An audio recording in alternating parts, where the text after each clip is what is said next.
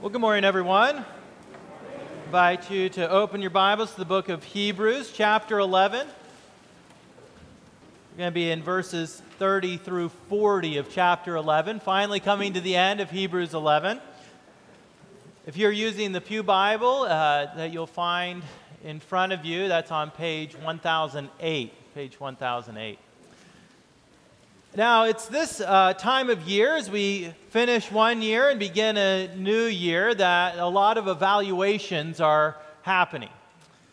Semester report cards for school age children have come out recently, and we've seen how our children have done. College students, you've probably just recently received your grades for the fall semester. And here at Rivermont, we're doing our year end reviews with the pastors and the staff. And it got me thinking about the importance of recognizing and commending a job that is well done. Right? A good grade can motivate diligence and study. A positive review can encourage continued motivation and joy in our work. I remember when I was in high school, we would have our end of year awards ceremony, and there was this one award that was given by each teacher for each class that they taught. And this award would recognize a student in that class that had displayed both academic excellence and leadership. And for whatever reason, I always wanted to get one of those awards. Now, my freshman year, there was no shot. I was not a very good student. I didn't even really know that the award existed until the award ceremony at the end of the year. So I didn't get any. My sophomore year, I had a little bit more hope that I might receive such an award, but not much. My grades were improving, but not to the point that I would be awarded with this particular commendation. By the time my junior year rolled around, I had started dating a very intelligent young lady named April. For those of you who don't know, that's my wife. And I realized I needed to get my act together. So I worked and I studied and I earned the best grades that I had ever received in high school. And I thought, surely this is the year that I'll get at least one of these awards. Now, the way that they presented them was in ascending order. So, all the students who had received one of these awards, they would call out their names and they would go up and they would get their one award. And then the students who received two would go up, and then three, and then four. The first group was called, and no award. And I thought, well, maybe I received two awards, but no award. And then three, and then four. I didn't think I was going to get this award. You see, I wasn't going to be a valedictorian or a salutatorian.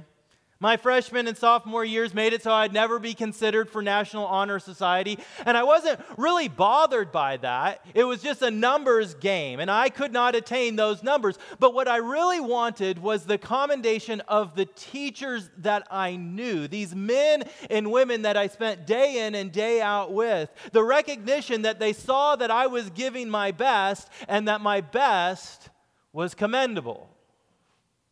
I think this is a desire that we all have. We all have this desire to be told that we've done a good job, that we've done well, a good report card, a positive review.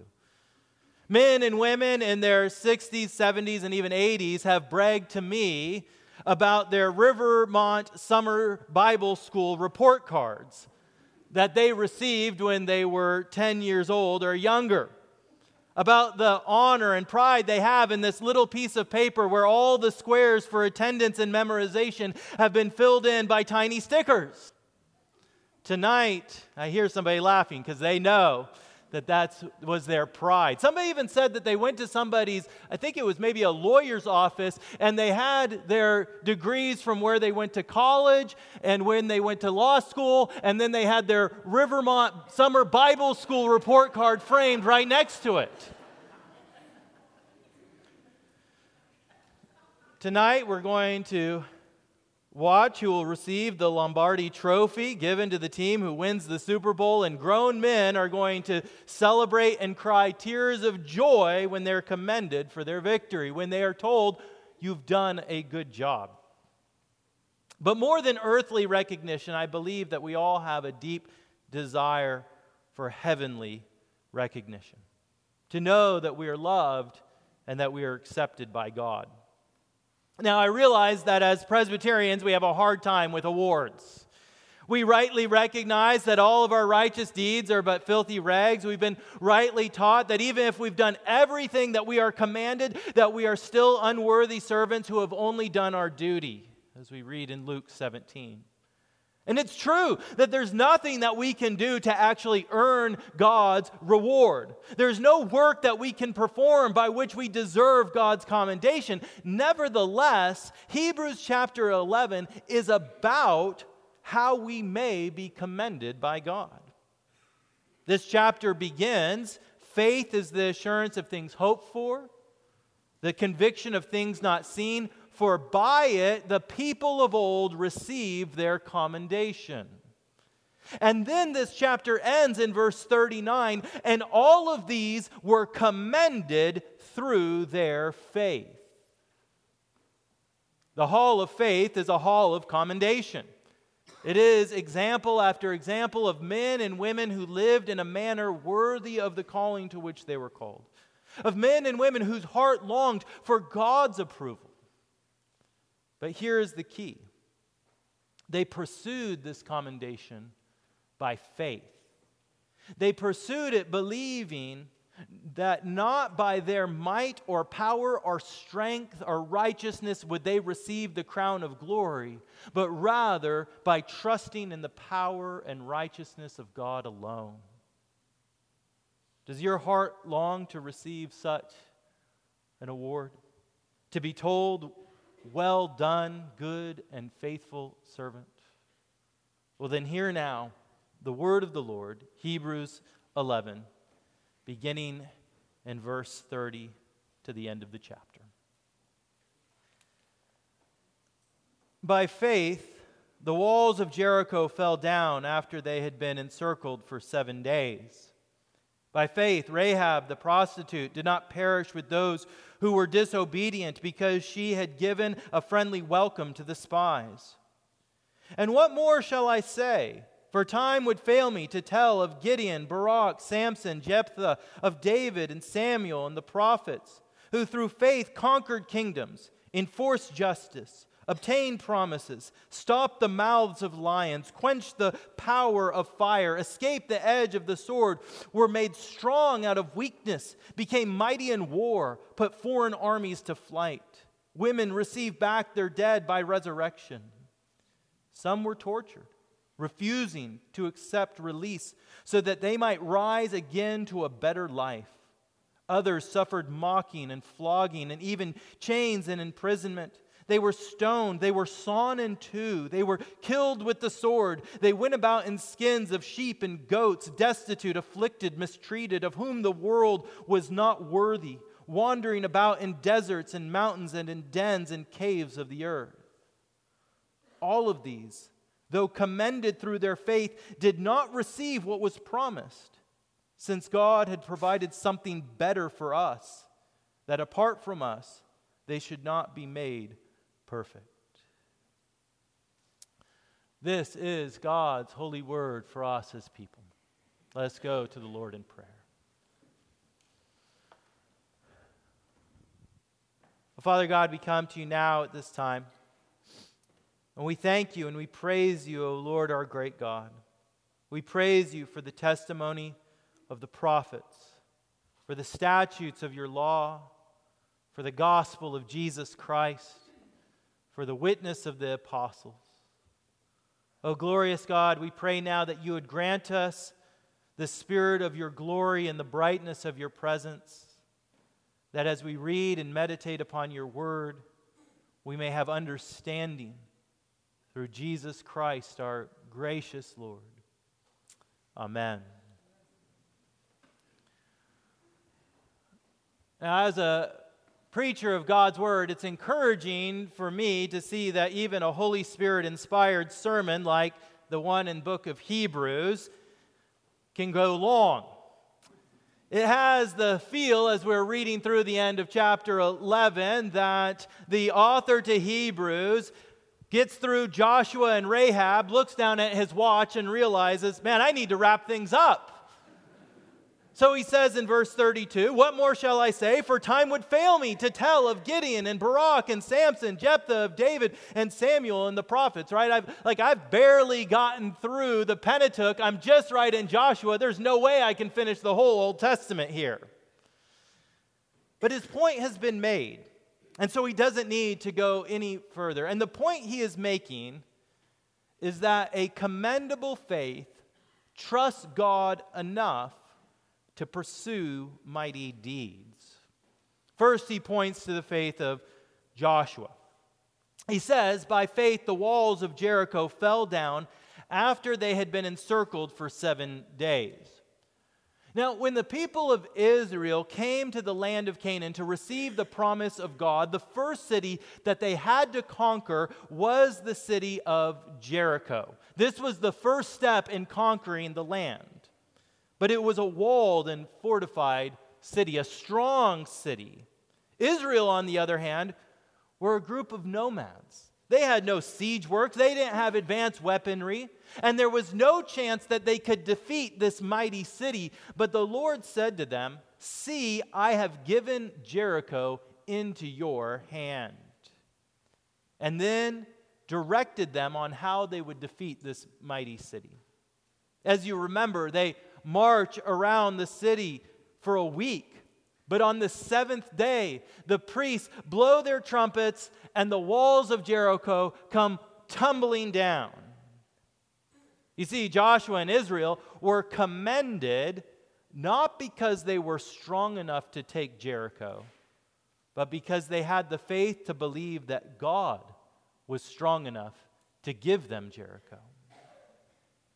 The same is true of Rahab. We read in verse 31 By faith, Rahab the prostitute did not perish with those who were disobedient because she had given a friendly welcome to the spies.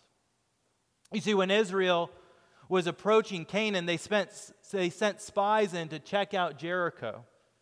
And Rahab housed them, she hid them. She covered for them. When the police came looking for them, he th- she threw them off the track. You see, she threw her lot in with Israel because she had faith in the God of Israel. We read her words of faith in Joshua chapter 2 I know that the Lord has given you the land. You see, she believed that God would fulfill his promise, and because of that, she was commended for her faith. Now, the author begins listing off more and more examples of those who were commended. There is Gideon, who defeated the Midianite army. Barak, who led Israel against the chariots of Canaan. Samson, who defeated the Philistines. Jephthah, who overthrew the Amorites. King David, who defeated Goliath. Samuel, the judge of Israel. And finally, the prophets, men like Elijah and Elisha and Isaiah and Jeremiah and Ezekiel and Daniel. And we read of these men in verses 33 and following who through faith conquered kingdoms, enforced justice, obtained promises, stopped the mouths of lions, quenched the power of fire, escaped the edge of the sword, were made strong out of weakness, became mighty in war, put foreign armies to flight. Women received back their dead by resurrection. Now, a few things to point out from these verses. The first is that those who were commended for their faith were made strong out of weakness. You see, a faith that is commendable is one that is willing to pursue mighty deeds from the point of weakness and not strength. Right? It would have taken no faith for Israel to defeat Jericho if the Lord had armed his people with M1 Abram tanks, right? Just threw them down in 1400 BC. Boom, here's a few tanks. Now go take Jericho. That wouldn't have taken any, any, faith if they would have had such strength of arms. It took faith for them to believe that they would defeat Jericho with trumpets. Goliath towered over David. Gideon had a mere 300 men to defeat the armies. Samson was tied up with his eyes gouged out. Barak was told to advance against 900 iron chariots, and he had to believe that God would somehow defeat these chariots, and the Lord sent rain and clogged up their wheels so that Israel would defeat them. You see, faith has to look past your present weakness, believing that God will be your strength. Second, it says that they obtained promises. You see, a faith that is commendable isn't what you might call a vigilante faith.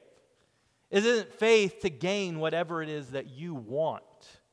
It is the faith to act on the promises of God to read his word and to hear what he says and believe that if God says Jericho will fall, then you take Jericho. If he says the Canaanite chariots in battle will be disabled, then you charge believing that he will provide the victory. A commendable faith pursues mighty deeds that God commands, not mighty deeds that we imagine on our own. And third, it says that women receive back their dead by resurrection. Here, the author is alluding to at least two resurrections that were recorded for us in the Old Testament. There was Zarephath, whom God used Elijah to raise her son from the dead. And in a parallel account, the Shunammite woman, whom God used Elisha to raise her son from the dead. And resurrection is the most powerful example of pursuing mighty deeds from a place of weakness because death is the weakest place that we can be. There's no explaining away circumstances. Once someone is dead, they are dead. But by faith, these saints of old even receive their dead back from the grave. And if we would have a commendable faith, then we too must pursue such mighty deeds but not like the world seeks glory through a display of our strength. But rather in weakness and in trust in the Word of God, we must go forward believing that God will keep His Word, even if it means He will have to raise us from the dead. You see, this is the faith that is commendable because all of the glory for victory belongs to God and not to us. We get the wrong idea if we think that these men and women had the personal strength to accomplish these tasks. They didn't, but they trusted the God who had promised that He would win the victory. And this is what each of us are called to as well to receive strength and weakness, to obey promises, and to trust Him even unto death. In Acts chapter 1, the resurrected Christ looked at his disciples and he gave them a promise, and a command. He says, You will receive power when the Holy Spirit has come upon you, and you will be my witnesses in Jerusalem and in all Judea and Samaria and to the ends of the earth. You see, it is the proclamation of the gospel to the ends of the earth that is the mighty deed that he is calling his people to pursue this day. And He has promised that He will empower us in our weakness by His Spirit. And this is what you are called to, Christian to pursue the mighty deed of witnessing in your home and in your school, in your workplaces, and in your neighborhood. It's to tell of Christ's victory on the cross, that he died for sin and rose from the dead, and that all who look to him in faith will be saved. And this is why we as a congregation feel persuaded that we are to go out with the gospel, to go out of this church into the surrounding neighborhood of Rivermont, and to go out in the weakness of pickleball and of art classes and of fall festivals, to go out in the weakness of prayer walks and play groups in the park, why we go out in the weakness and foolishness of the gospel seeking to see gospel relationships form, seeking to see God work salvation in the lives of our neighbors, accomplishing what we cannot on our own, but that He will accomplish by the power of His Spirit. Now, seemingly out of nowhere, the author transitions from mighty deeds to mighty trials. Or to use his words, from those who escaped the edge of the sword in verse 34 to those who were killed by the sword in verse 37. And in doing so, he quickly dispels any notion of triumphalism or what we might call the prosperity gospel. You see, a commendable faith is not a faith that always wins the earthly battles or always escapes the earthly traps. A commendable faith is not a faith that always receives healing or earthly deliverance. Look at verses 35 through 38. There we read, beginning in the middle of verse 35, some, okay, some were, who were commended were tortured, refusing to accept release so that they might rise again to a better life. Others suffered mocking and flogging and even chains and imprisonment. They were stoned, they were sawn in two, they were killed with the sword. They went about in skins of sheep and goats, destitute, afflicted, mistreated, of whom the world was not worthy, wandering about in deserts and mountains and in dens and caves of the earth. Each of these hardships that we have recorded here are rooted in historical accounts of God's people being mistreated. The prophets, in particular, were treated with great contempt by the world. Zechariah and Jeremiah were both stoned. We're told that Isaiah was sawn in two. Elijah went about in skins, fleeing for his life over and over again. And this is where the audience of this letter finds themselves as well. They were under the pressure of persecution. We read in chapter 10 of the audience, you endured a hard struggle with suffering, sometimes being publicly exposed to reproach and affliction, and sometimes being partners with those so treated. For you had compassion on those in prison, and you joyfully accepted the plundering of your property. What does it mean to have a commendable faith? Well, it means that you are willing to endure mighty trials for the sake of the gospel. Even as Jesus says in Matthew chapter 5, Blessed are you when others revile you and persecute you and utter all kinds of evil against you falsely on my account. Rejoice and be glad, for your reward is great in heaven, for so they persecuted the prophets who were before you. And we, who are the people of God, need to hear this truth. Because in the flesh, it is so very easy and so very understandable to feel as though hardship and persecution and struggle are signs of God's disapproval. It's so much of the flesh to think that if things are not going well for you, it's because you are living outside of the will of God, that He's frowning on you and saying, You need to try better. But your hardships and your sufferings in your life are not signs of God's disapproval. It is not God's way of giving you a frowny face on your homework or an F on your report card. The pain that you endure, the weakness that you feel, the sins that have been committed against you are not signs that you lack a commendable faith. Rather, a willingness to endure trials is a commendable faith. It is a faith that the Lord Jesus looks upon with approval. Even as the Apostle James says, Blessed is the man who remains steadfast under trial, for when he has stood the test, he will receive the crown of life which God has promised to those who love him. The clearest example of this truth, of course, is the Lord Jesus himself. For he lived a life that was free of sin he continually obeyed the Father. And at his baptism, the divine voice broke into this world and declared over Jesus, You are my beloved Son. With you I am well pleased. But it was the will of the Father to crush him. It was the plan from all eternity that he would be delivered over to lawless men who would crucify the Lord of glory. And so the one who earned and deserved commendation was also the one who went to the cross and endured the shame and the guilt, who poured out his blood and paid the price for our sin. It was the perfectly righteous one who became a curse for us.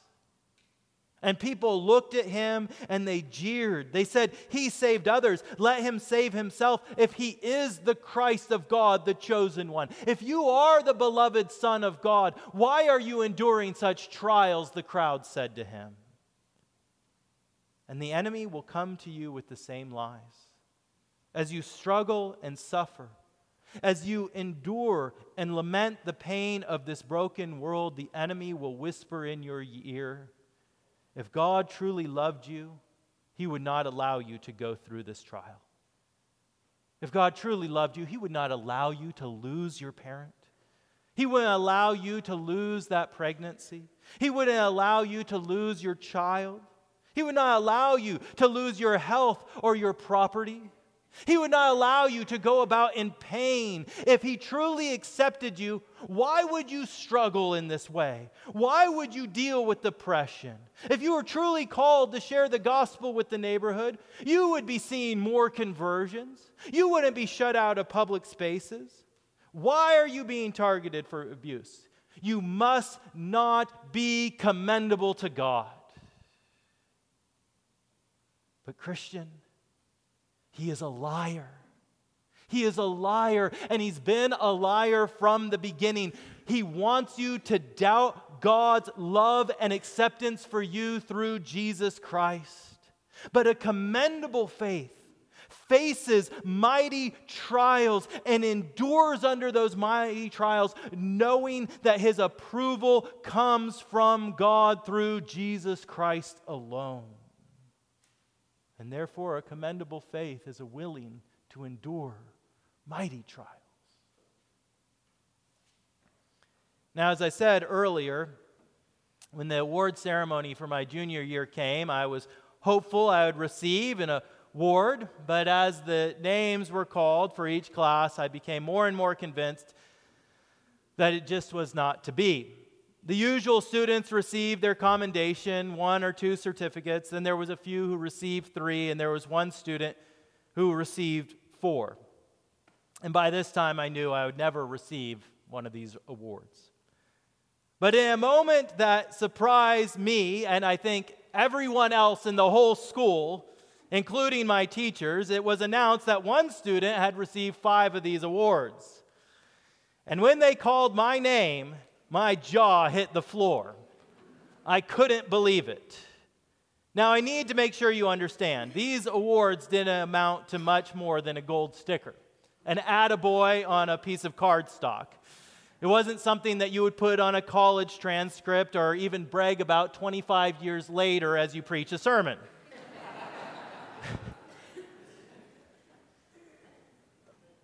but it meant a lot to me because more than anything, it showed that these teachers that I respected and that I knew looked at my work and were willing to commend it. And in the final two verses of Hebrews 11, the author draws together all of his teaching on faith and commendation that it receives. There we read, and all of these though commended through their faith, did not receive what was promised, since God had provided something better for us, that apart from us, they should not be made perfect. Now, a few things that we need to note from these verses. First, we see again that these saints were commended not for their works, but for their faith, their trust in God.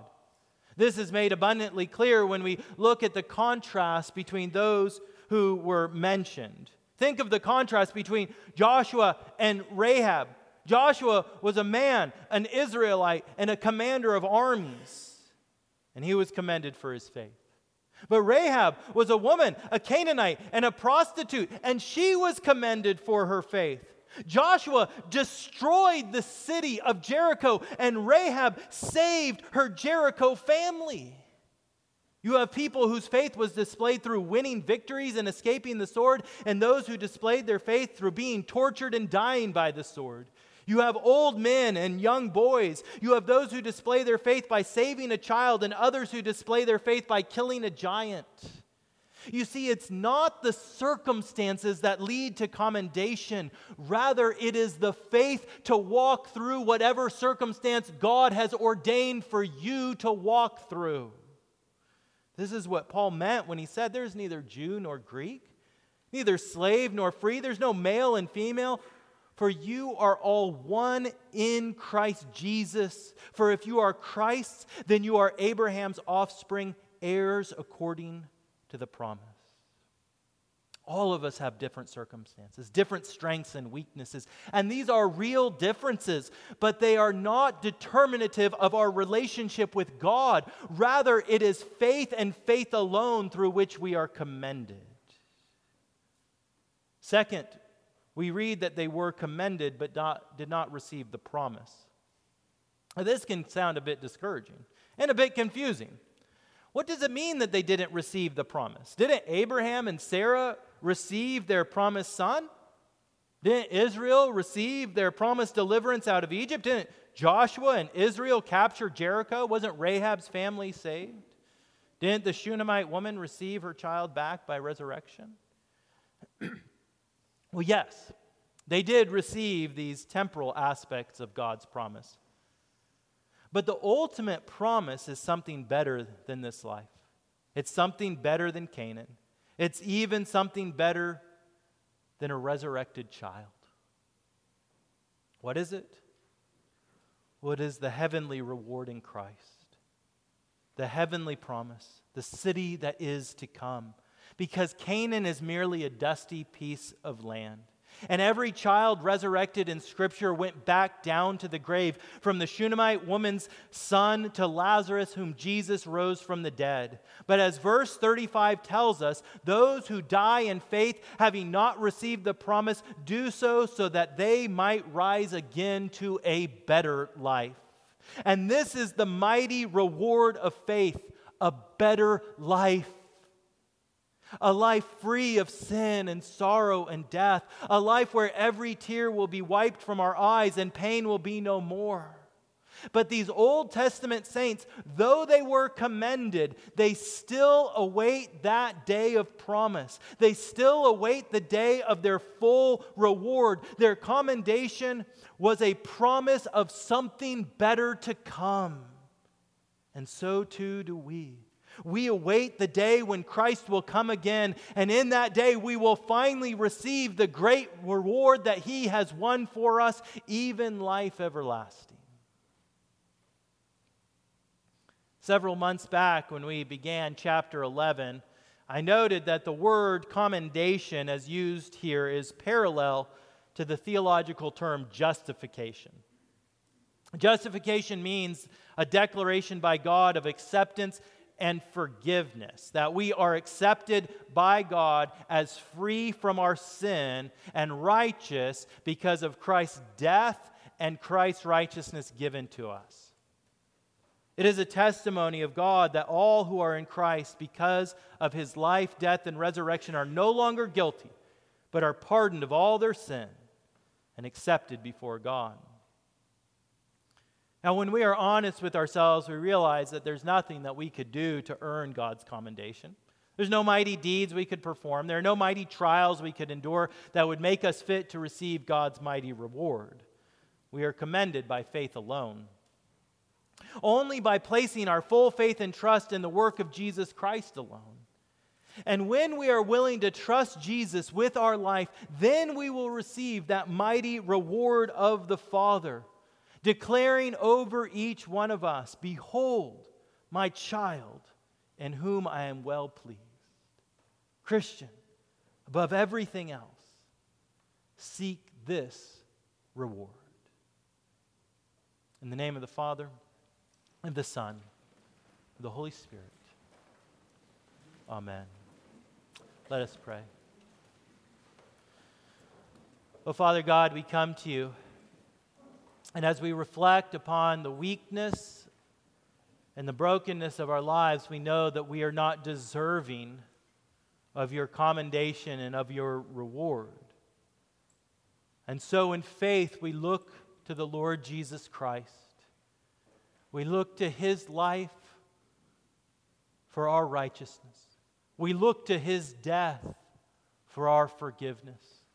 And we look to his resurrection for our victory. Oh God, would you give us such faith that we might go forward believing that one day we will receive the crown of glory and then we will cast it at your feet, Lord Jesus, and worship you unto eternity. We pray this in your holy name. Amen.